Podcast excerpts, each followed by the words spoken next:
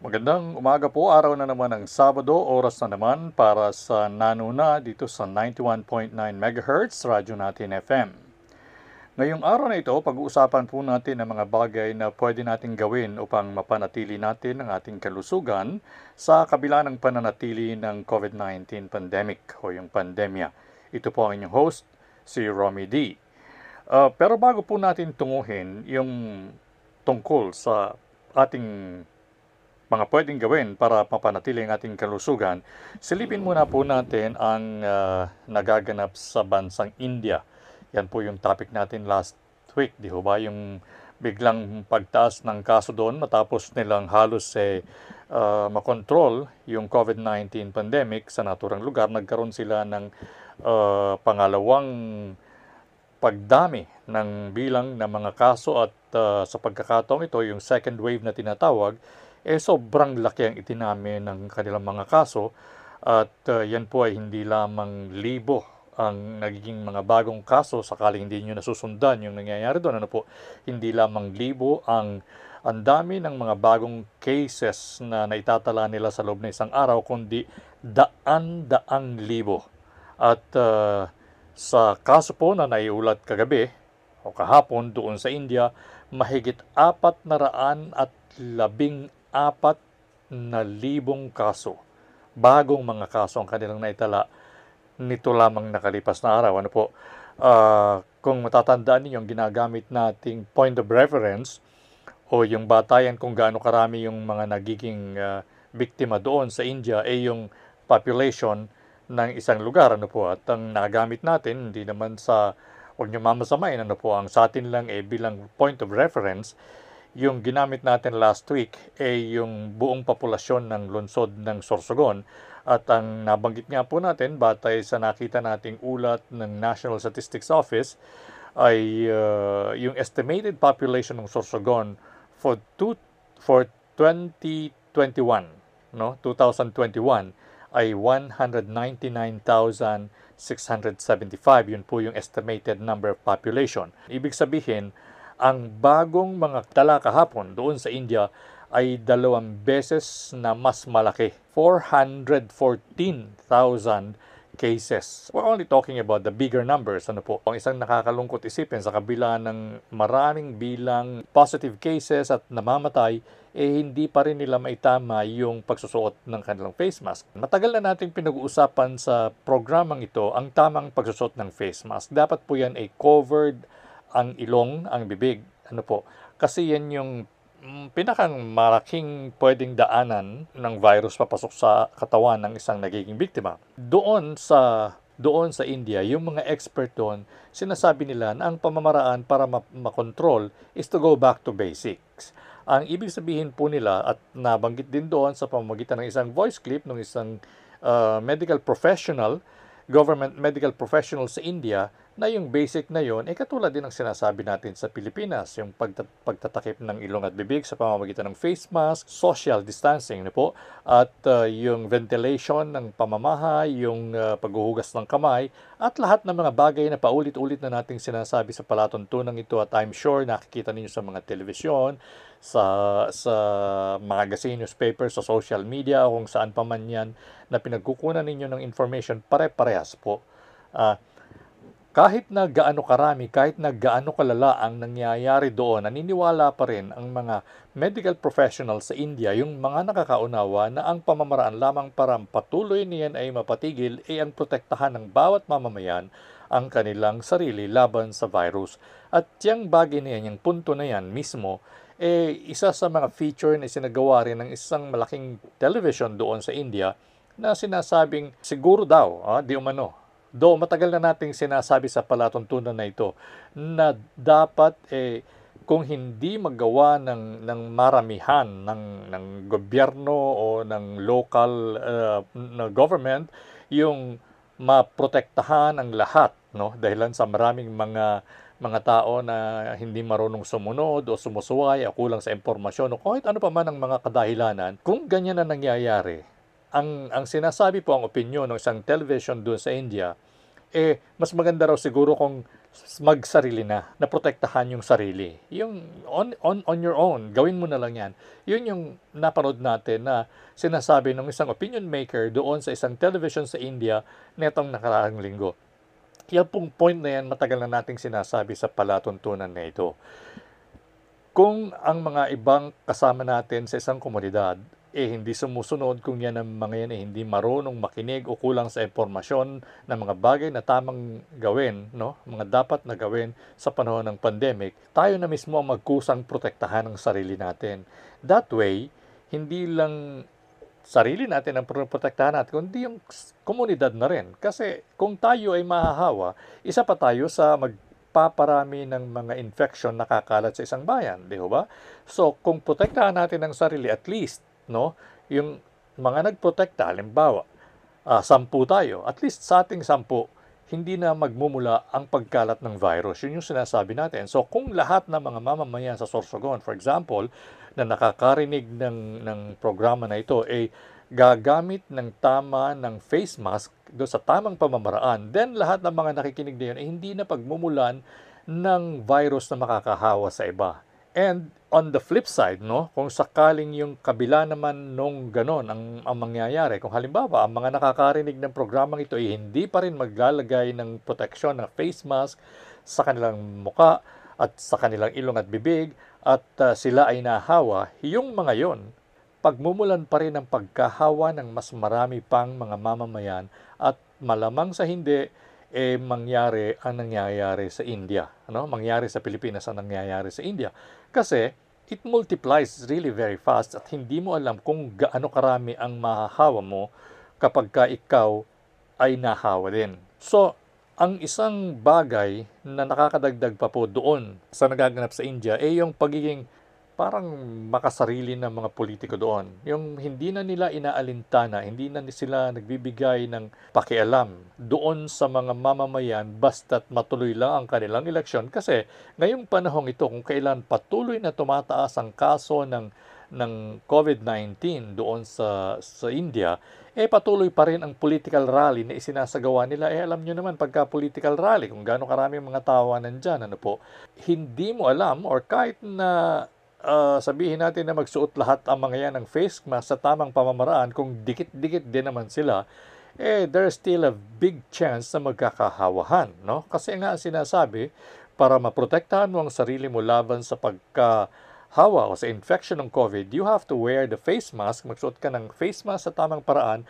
at mag-social distancing ka at maghugas ng kamay and so on and so forth. So, kung ikaw nga ay naka-face mask, at pagkatapos ay kayo naman ay nagkakapalitan na ng muka dahil sa siksikan kayo sa pagkakatabi-tabi nyo sa isang rally, eh hindi mo pa rin masasabi na hindi magkakaroon ng, ng pagkalat ng maramihan ng uh, COVID-19 virus. Kasi nga, kailangan mong lumalayo sa, sa bawat isa.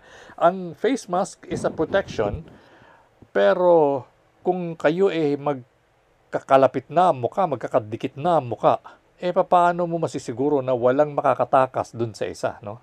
At mapupunta sa iyo, lalanghapin mo. Kasi nakakahinga ka pa rin eh. Pinakang magandang protection ay binibigay ng face mask ay 95%. 95% ang protection mo laban sa pagkakalanghap mo ng virus, eh kung magkakadikit kayo, yung 5% na yun, malaki ang chance nun na makalusot. Kaya nga, dapat merong distansya. Kasi para yung 5% na yon, mas maliit talaga ang chance na makarating kung saan ka nanduroon at malanghap mo. Anyway, yan po yung ating uh, padingin. Ano po?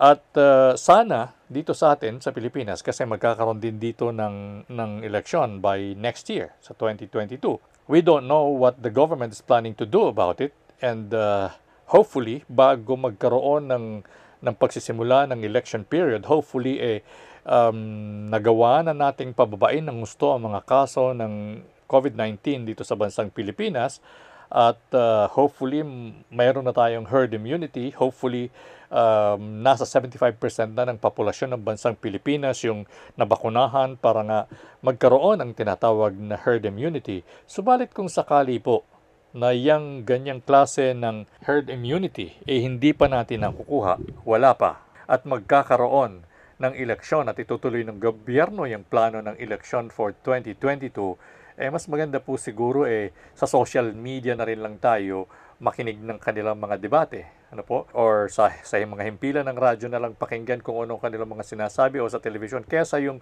personal kang magtungo doon sa lugar na yon kahit na ikaw ay isang masugid na taga-suporta ng isang politiko sapagkat ang sa paningin po ng inyong lingkod, huwag ninyong mamasamain, sinasabi lang natin yung posibilidad, ano po, is that kahit na maganda ang layunin ng sinusuportahan mong politiko, kung iyan naman ay titipunin kayo sa isang lugar para sa isang political rally at nandun yung, yung, yung risk na kayo ay magkahawahan, eh para na rin pong ginagawa natin na baliwala yung magandang layunin kung, ng kung sino man na leader na yan sapagkat ilalagay niya tayo or kayo kung sino man ang nagpaplanong gawin yan sa isang uh, delikadong posisyon na mahawa ng COVID-19. And I hope it doesn't happen. And I hope ang atin po mga kababayan will be intelligent enough or wise enough, no? matalino o, o yeah, nagawa ng paraan para hindi mahawa. Ang rally ay alam po natin kung paano sinasagawa. Most of us know kung paanong nagaganap sa rally. Ano po? May mga sigaw pa dyan, may mga, may mga sasagot pa ng kanilang pagsuporta, And uh, all of this eh, can contribute doon sa pagkalat ng virus kung sakaling sa rally na yan eh merong positibo sa COVID-19. Sana po, no? Sana wala na ang pandemya by the time na magkaroon tayo ng political season or rally dito sa bansang Pilipinas at kung sakali mang hindi, eh pakiusap lang po. Baka pwedeng gawan nyo ng paraan na sumuporta sa mga kandidato ninyo nang hindi na dumadalo sa mga rally sapagkat yan ang pinagmumula ng maraming maraming daan-daang libong kaso ng mga positive cases sa India. Okay. Makaka-apekto sa atin yan. Bakit natin pinag-uusapan yan? Unang-una, nabanggit na po natin sa ating episode last week na kaya natin yan pinag-uusapan is para maiwasan natin na mangyari sa atin yung nang, nagaganap doon. No? Kasi doon, tulad ng sinasabi natin, kahit ganun karami na yung nagaganap na pagtaas ng kaso ng mga COVID-19 positive, mayroon pa rin mga maling magsuot ng face mask. Ibig sabihin, hindi pa rin nasusunod yung kanilang uh, dapat na sinusunod tamang pamamaraan ng, ng pagpoprotect sa sarili. Tapos nagkaroon pa sila ng mga rally and all of those things. Eh, kaya natin pinag-uusapan para maiwasan natin na mangyari ang ganun sa ating bansang Pilipinas. Pero maliban po doon, ito ang isa pang dahilan kung bakit kinakailangan nating pag-usapan yan. Bago nagkaroon ng, ng lockdown o ng travel ban, buhat sa India papuntang Pilipinas. Siguro nabalitaan nyo na rin ito, pero gusto lang nating bigyang daan dito sa palatuntunan na to. May nakapasok na anim na mga biyahero buhat sa India papuntang Pilipinas. At yung anim na yon, eh dala po nila yung variant ng COVID-19 virus na siyang dahilan ng mabilis na pagkalat ng COVID sa India.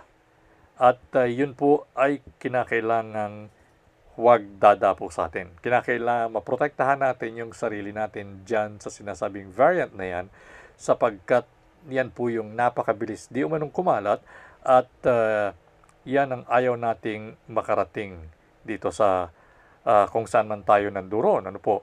Ang uh, variant na yan, sinasabi po nitong, ito yung isang ulat na lumabas eh, uh, si Health Undersecretary Maria Rosario Vergeri. Sinabi po niya kahapon na yung anim, yung samples na nakuha nila sa anim na positive cases na nanggaling doon sa India eh meron silang meron silang B1617 variant na unang natagpuan sa India. Yan po yung merong tinatawag na double mutation at yan yung mabilis na kumakalat ngayon sa India at meron pang isa, yung nagkaroon ng sinasabi nilang third mutation doon sa India. Mabuti na lang hindi pa yan nakikita sa Pilipinas yung B1618. Pero ito pang B1617 nandito na ito sa Pilipinas. Dala ng anim na pasahero na galing sa India na nagpositibo nang sila ay kunan ng, ng test dito sa Pilipinas bago nagkaroon ng travel ban. Travel ban, no? Ang malungkot nito, mayroong anim na iba pa na galing din sa India ang hindi pa matagpuan ng mga otoridad kung saan nanduron.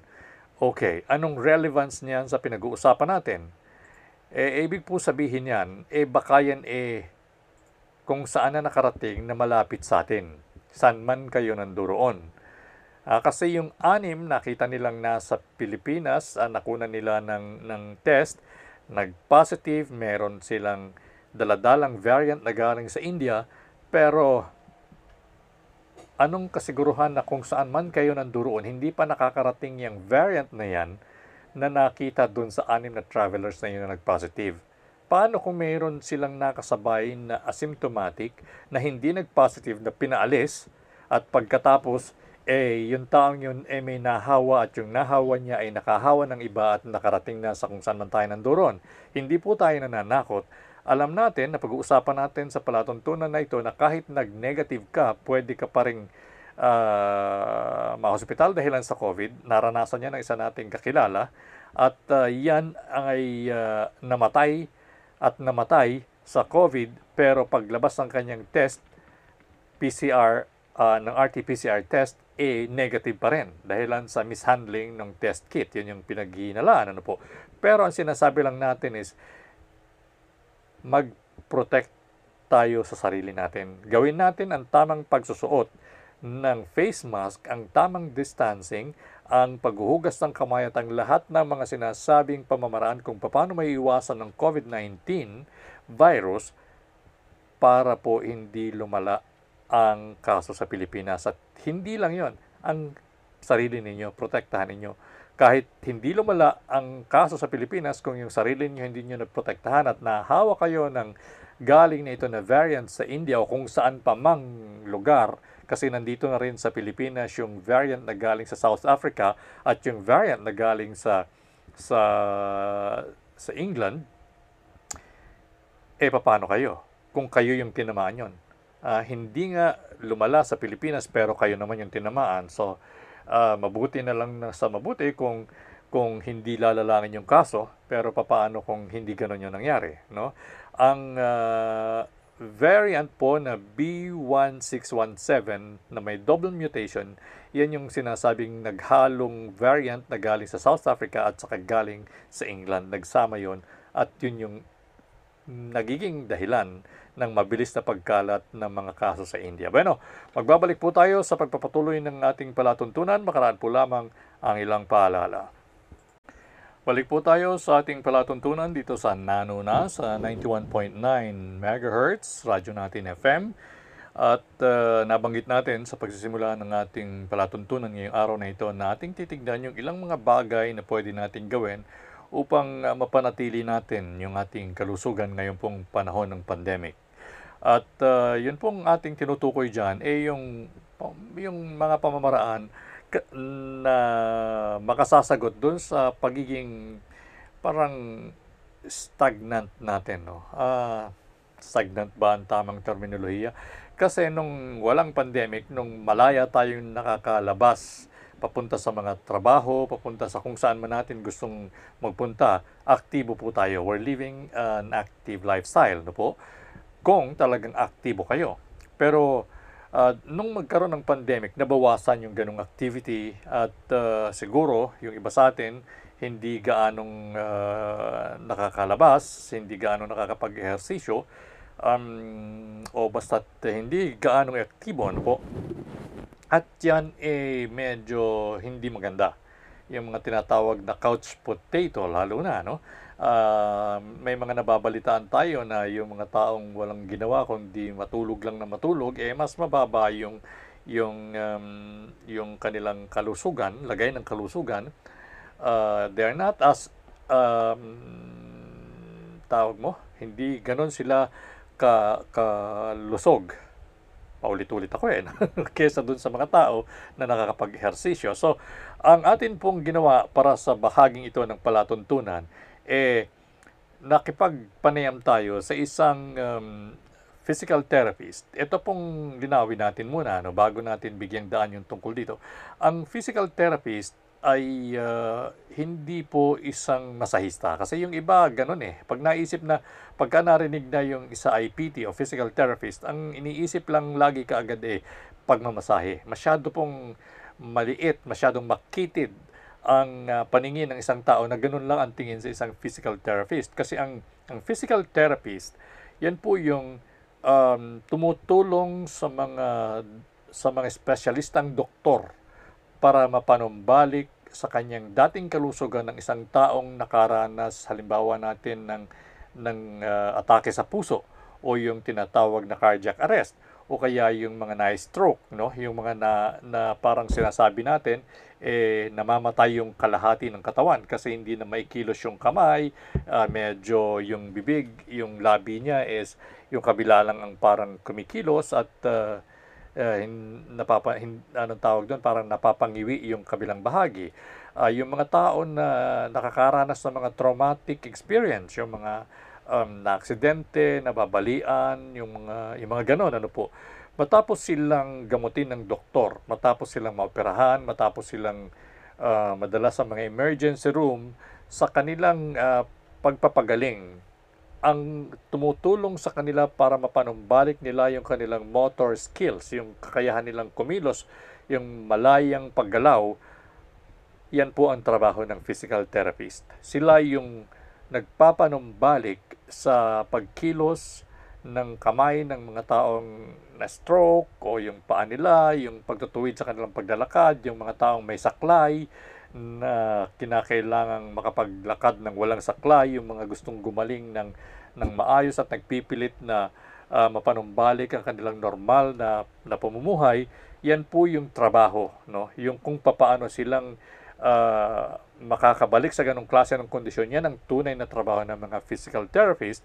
At uh, dahilan nga po sa ngayong panahon ng pandemic, eh, nagiging medyo uh, hindi tayo aktibo, nababawasan yung pagiging aktibo natin, minabuti natin na makipag-ugnayan sa isang uh, physical therapist na um, academician no? Kasi itong itong physical therapist na sinasabi natin si Miss uh, Bonita Alabastro eh ito po ay uh, practicing uh, physical therapist at uh, siya ay isa ring academician isa siyang clinician no um, nagtuturo siya, yun yung ibig sabihin natin, ng, ng, ng physical therapy sa isang um, eskwelahan, no?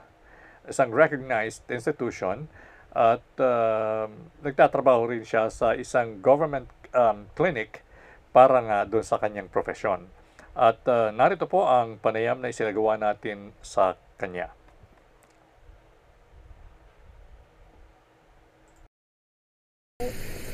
Siguro, for me, the best is cardio-related exercise. So, to keep the heart pumping and then to keep the to utilize na rin po the flow of air in and out of the lungs kasi yun po yung pinaka-importante sa lahat. So, so siguro example ng cardio is like Zumba, or aerobic exercise. Basta yung medyo upbeat. Mm-hmm. So, yun. So, kung nasa bahay ka naman and kahit yung mga nakikita mo na gamit, you can use that para sa exercise. For example, yung um, kung meron kang container, water container, so pwede mo siyang gamitin replacement for dumbbells. Sa stairs, pwede ka rin mag-up and down dyan, mga ilang beses. So, parang cardio workout na din siya. Parang jog siya with intensity. And then, kung may days ka naman sa bahay, bakuran, pwede ka rin mag-jog around, around the house. So, you can do jumping jacks as long as wala kang problema sa tuhod. Yan po yun. Basta mag, uh, mararamdaman mo naman po yun if you are, yung medyo nag, uh, nag-raise na yung heartbeat mo or nag-raise na yung heart rate mo, ibig sabihin, um, you are doing an exercise, okay na po yun. If you are sedentary, so ibig sabihin dati kang hindi naman talaga active, mag-start ka pa lang ngayong pandemic. So, it is best to start mga 10 minutes lang muna. So, as you go every day, so kung ang program is every day, increase mo yung yung duration. So, daily. Or if kung gusto mo program is every other day, three times a week, pwede rin naman yun. So, basta the goal is mag-add ka ng ng duration. So, hanggang sa ma-achieve mo probably is maka 30 minutes ka, okay na yun. Yes. Kung usual na kasi yung ginagawa mo, for example, like gurus talaga yung trabaho mo, hindi pa rin kasi siya considered as exercise. Kasi, kasi yun na talaga yung normal mong trabaho. So, it will not have a change of, yun nga po, heart rate para, para medyo ma, ma, ma-pressure ng konti yung heart mo. Mm, okay, okay. So, yun yung po sinasabi natin, exercise is parang medyo may konting pressure dun sa heart mo. Para medyo i-challenge mo ng konti yung heart mo. Para to keep more blood pumping pa. Yun yung sinasabi na exercise. Kasi kung yung daily routine mo lang, kahit pa sabihin mo na laborious yan, hindi pa rin yan exercise. Kasi yun na yung normal mo, yun yung baseline mo eh, kumbaga kung kung sedentary ka talaga, it may work.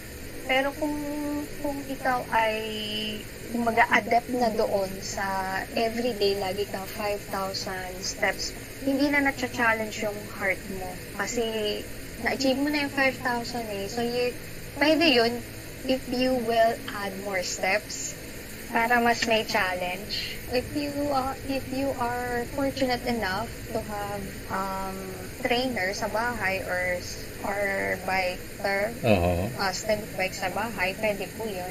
Or kung may treadmill ka. Pero kung wala naman na gamit sa bahay, pwede na yung jogging in place. Okay, yun yung sinasabi mo na 30 minutes at least na jog in place. Okay, what about jumping rope? Pwede po, pwede. Okay, if, if you have, no? yan. Or yung mga, yung iba dyan, they do boxing or shadow sparring, Shadow boxing, shadow boxing, oo. Lalo yung mga ganon. Or Mm. yung iba ngayon nagsusumba kahit sa harap ng TV solo. Yoga is exercise pero hindi po siya cardio. More on stretching. Cardio po. Kasi yun ang problema natin ngayon ng, ng COVID. So yung lungs kasi ang basically target ng COVID virus. Ang cycling, jogging, aerobic, yan, yung mga ganun. Okay. Your heartbeat, tapos, syempre your blood pressure, Mhm. na then pakiramdaman mo din. You can do skipping rope. Maganda nga po sana swimming. Swimming is magandang klase ng exercise. Yung usual na breathing exercise, inhale sa nose, then exhale sa mouth. Okay. So that is three times. And then, marching in place, stretching, konting stretching lang, warm up. Yung upper, then, yung marching, pwede mo palang i-progress into jo- uh, jogging, jogging in place. Then, you can do a bit of strengthening, Strengthening push-ups. uh, mga military press, bench, bench press, Weightlifting. You can.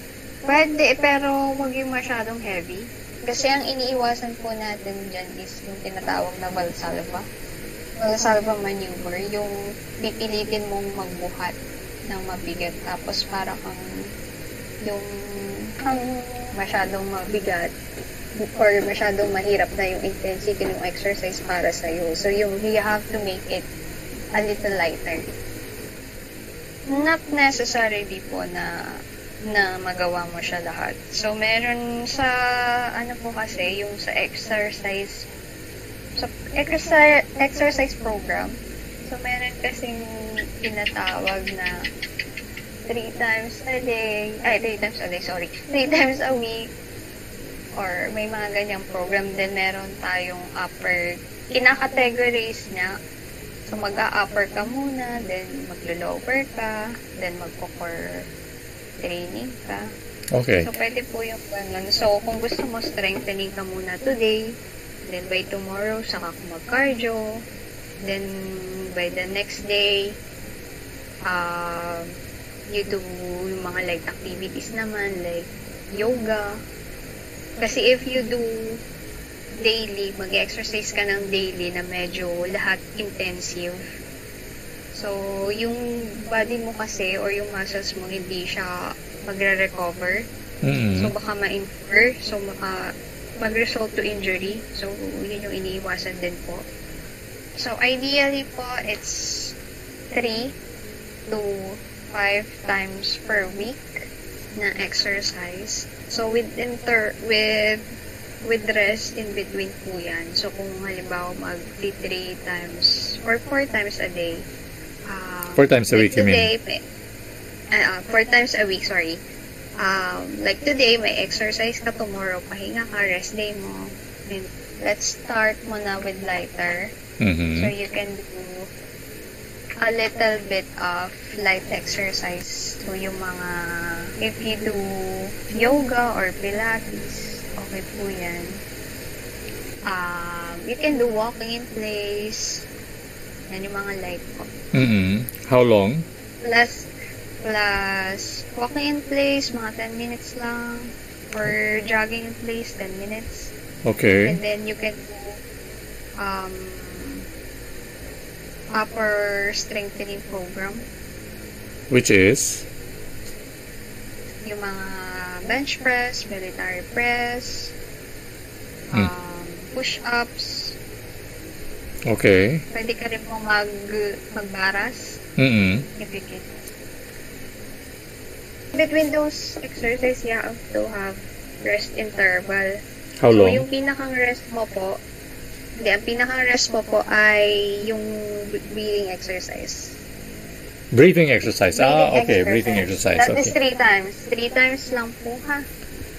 Okay. Isang inhale, exhale. Kasi, kasi po pag sumobra naman is magkakaroon ng increase naman.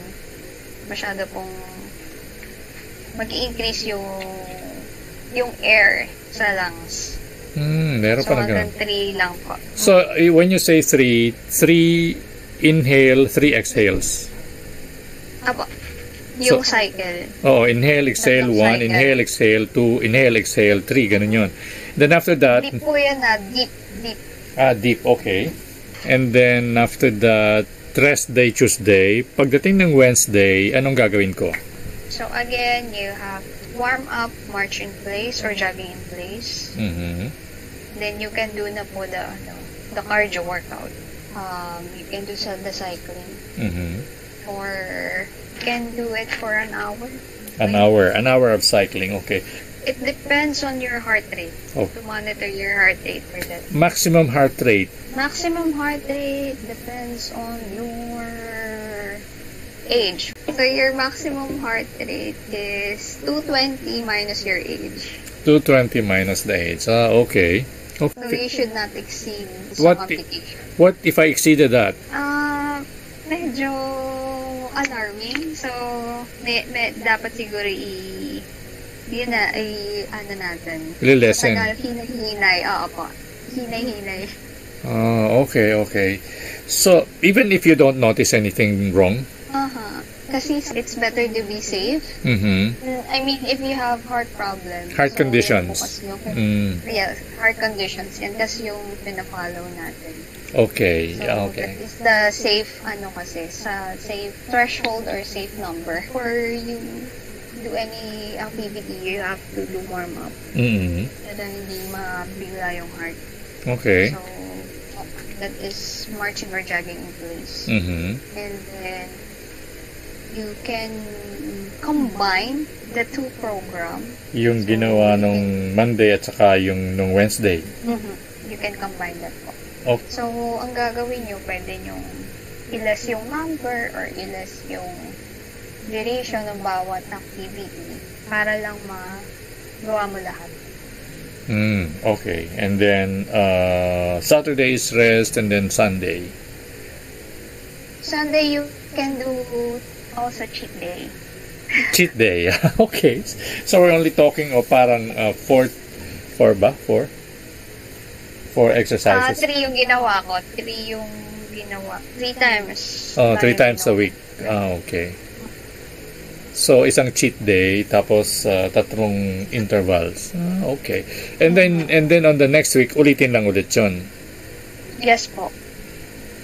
Mm, any any variation later on on on the following weeks? Pwede po. Pwede, pwede po, you can um, switch them up or you can add intensity or duration. Routines. So, oh. Yes, opo, you can add routines if you want. Mhm. Basta you should uh, watch out for your heart rate. Okay, so that's that's for someone who has a heart condition. But for someone who is um, still, you know, uh, Healthy. yeah, healthy. Some, somebody who's still in the in the pink of health, sabi nga ganun. Uh, nakatenga sa bahay, ano yung minimum exercises, at least yung length of time na kinakailangan niyang mayroong physical activity um, on a daily basis or on a weekly basis? Uh, like I said po kanina, you kailangan may 30 to 1 hour of exercise. Mhm. So, any cardio naman will do. So, kung ano lang din naman po yung available na meron sa bahay. Basta ang principle is to keep your your heart's pumping and your lungs working. Tapos yun yung exercise. Ay, I mean, yung yung dance routine. So, ayan po. ah, um, so, may mga post po ako na exercise doon sa aking YouTube channel. So, pero mostly para sa mga cases, mga pasyente po na na-handle namin sa physical therapy yung ginagawan ko muna ng mga program. So, one step at a time. So, for now, pang stroke pa lang yung nagagawa ko. So, um, so watch out for more videos po. So, please like and subscribe po yung channel, Bonita Localan TV po. So, Okay. para maging updated po kayo sa mga future na cases na I mean, future exercise para sa specific cases po. Okay. And maybe uh, yung mga listeners na ins na mahilig na instead mag-exercise kung gusto nila ay uh, magsayaw na lang kasi mas uh, hindi obvious na exercise yung sayaw, uh, baka gusto mo rin silang invite do sa TikTok uh, ano account din ba ang tawag doon? Check out nyo na lang po yung ano ko kasi masyadong madami po akong account eh. Okay. Social media account. So, kung gusto niyo pong i-check out po kung yung mga iba kong pinagkakaabalahan. So, visit nyo na lang po yung akin pong Facebook profile or Facebook profile po under my personal account ko po yun under my own name, Australia Bonita Alabastro. So, meron din po akong Facebook page that is uh, Bonita Local of Vlog. So, nakapost po doon, nakalink po doon lahat ng aking mga social media accounts. Bueno, yan po ang ginawa nating uh, pakikipanayam. Estrella Bonita Alabastro. Licensed physical therapist, isang clinician, isang academician. Isa rin po siyang, o secretary siya ng Philippine Physical Therapy Association or PPTA, Quezon Chapter, at member ng Organization of the World Confederation for Physical Therapy. Sana po may natutunan tayo dyan at sana eh, gawin natin yung ilang mga suggestion niya para maging aktibo tayo at ah, kung tayo naman eh merong konting health heart condition tulad ng nabanggit sa panayam eh maging maingat din po tayo at pwede nating sundin yung kanyang ah, mga sinasabi. Isa rin siyang sports buff, no? At sumasali siya sa mga marathon, ganyan, and so on and so forth. Meron po siyang social media ah, presence tulad ng nabanggit niya at uh, sa pagkakataong ito, sa pamamagitan ng collaboration na isinagawa natin kay um, Miss Estrella Bonita Alabastro, ano po, or Bonita, um, sa kanyang mga close friend, eh, ipapakita natin yung ilang example ng sinasabi niyang uri ng pag-ehersisyo sa loob ng tahanan or in a confined place kung sakasakali lang na interesado kayo, pwede niyo po yung mabantayan sa sa YouTube at ang link ng sasagawa nating um, collaboration na yan uh, para sa isang YouTube post ay ilalagay po natin dito sa uh, Facebook page ng radyo natin uh, Sorsogon. Bueno, wala na po tayong oras. Magpapaalam na po inyong lingkod. Thank you very much sa inyong ginawang pagsubaybay. Sana po ay matutunan natin ang tamang pamamaraan ng paggamit ng face mask. Ito po ang inyong host, Romy D. Hanggang sa susunod.